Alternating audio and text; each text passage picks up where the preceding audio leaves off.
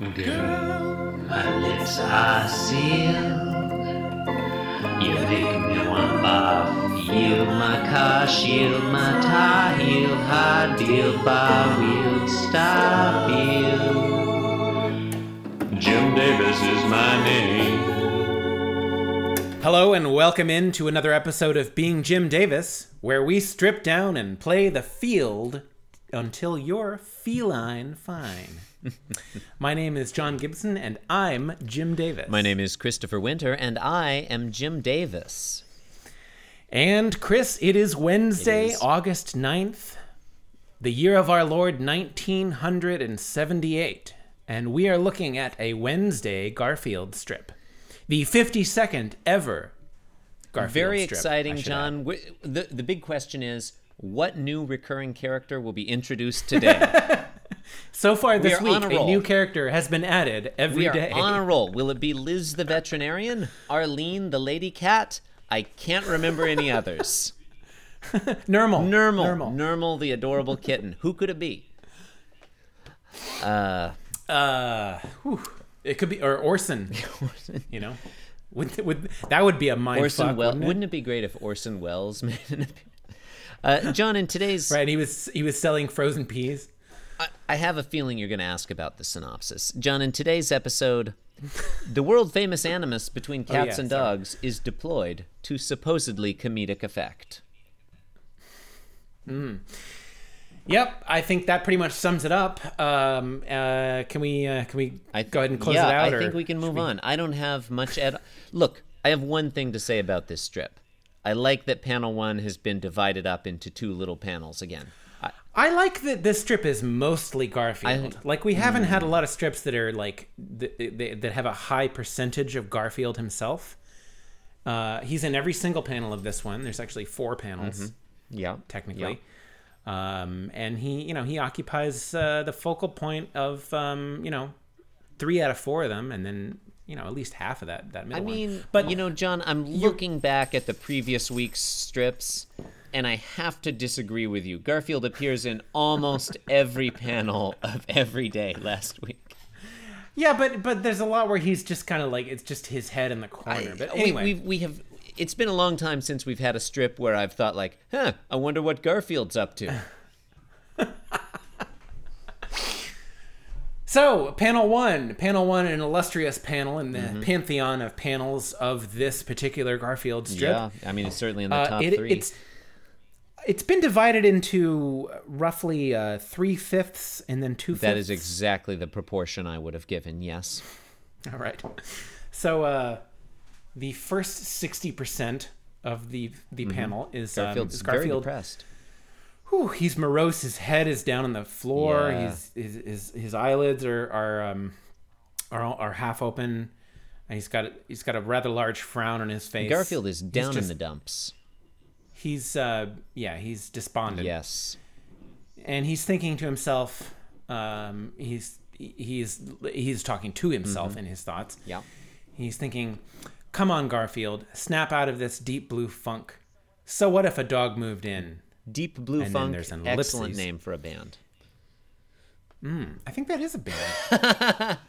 Are you might be thinking of Grand Funk Railroad, or maybe it's just Deep Blue. Yeah. No, Deep Purple. That's what I was thinking of. I think you may have been thinking of King Crimson, John.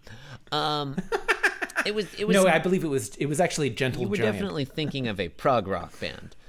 Yes. Usually the case. John, in the final 40% of panel one, Garfield. Garfield is smiling and thinking, "You can handle it. Cheer up." And I wish to point out that he cheered up surprisingly quickly, like almost suspiciously. His mood has turned on a dime. Like this is, I want to say this is the first time that Garfield's mood has changed this drastically within a single panel, John, of Garfield. As a professional psychotherapist, I really shouldn't be diagnosing Garfield, just on the basis of this strip. But I'm going to go ahead and do it. I believe they call that the Arbuckle Rule. Going to go ahead and do it. This is a clear case of bipolar disorder. All right. So much for that rule. Take that, Garfield. Yeah. Panel 2, John. Strong panel, I would say. Yeah. Panel 2, typically being the strong panel. Don't care much for this strip overall, but panel 2, hey, I'd take that on a coffee mug or a T-shirt. You know what I'm saying? Yeah. Yeah, I think panel 2 would be stronger if it weren't surrounded by other panels. Yeah, panel 1 and panel 3 really bringing this strip down. It's that background. The back we've got it. Well, and I know the colors are after the fact. Even so, the background is a teal. Yeah, teal or turquoise maybe. Oval. I think teal. Well, maybe turquoise. Yeah. Teal, which encompasses most of Garfield and then a little bit of Odie in the foreground, bounding past with his tail wagging from right to left, saliva flying out of his mouth, and then Odie has a purple oval that he's like hopping onto. And now, I'm sorry, would you say that's purple or would you say lavender, perhaps? Mauve? Lavender, I would go with. Wait, you know what, John? I wouldn't. No, that's too dark for lavender. John, 2 points on that. 3 points on this. On this issue. Number 1, I believe we've had this same conversation about this same shade of color in a previous episode. Number 2, totally unimportant, as the original would not have been in color. Number 3, pretty sure it's periwinkle. Oh, that's what it is. All right. Fine. No more discussion about that. Panel 2 looks great, though. It looks. I like the 2 dots on it. It's a great. It looks like sort of a 1966. Yeah, big dot, little dot. It's a classic pop art. Yeah, 1966 pop art. Exactly. Looks great. Like this could be I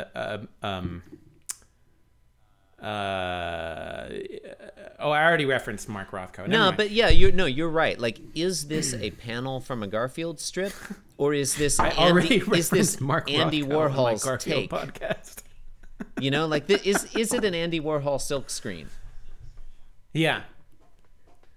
Like if Marilyn Monroe wandered into the panel. Yeah, hey, Roy Lichtenstein, am I right? Wait, that's not his name. What's that guy's name? Now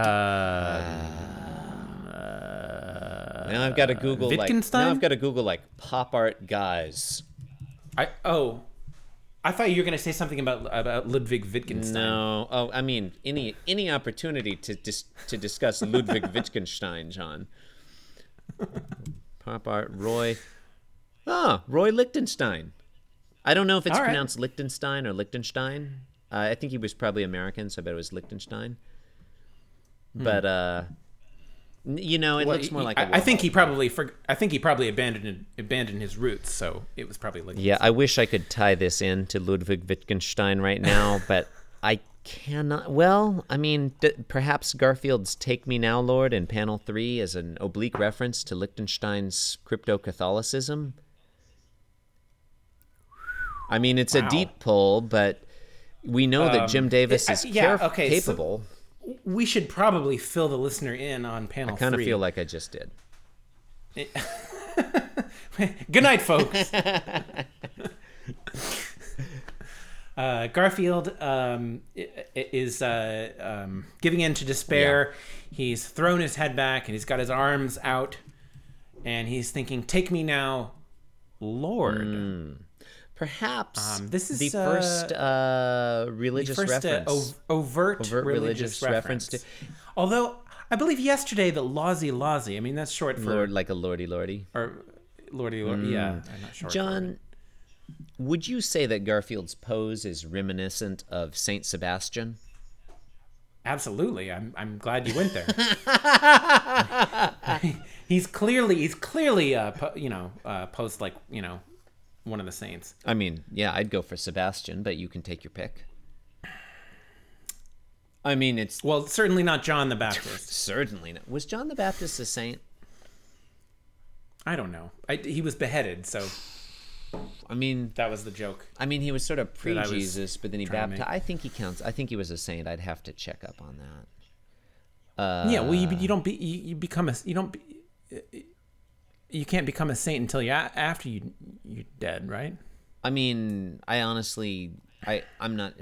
It's not for me to say, John. It's not for me to say. Right, and then they bend the rules, like for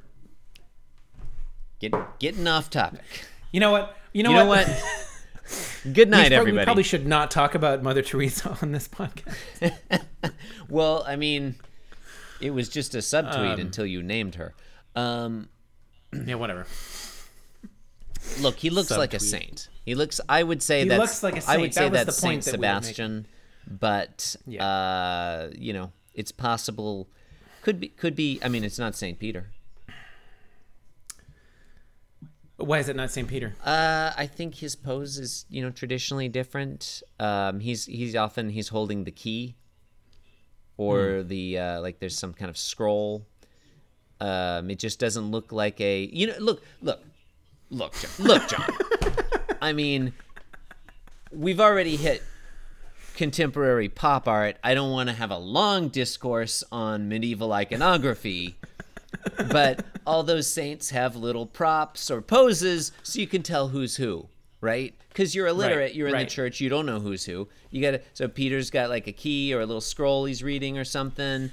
And often, it's all fucking rendered in stained glass and shit. Yeah, well, but this is not. This is black and white. Look, ink. It might be a newspaper. Could it be a fresco? Yes, it could be a fresco. I'm past relief. Okay.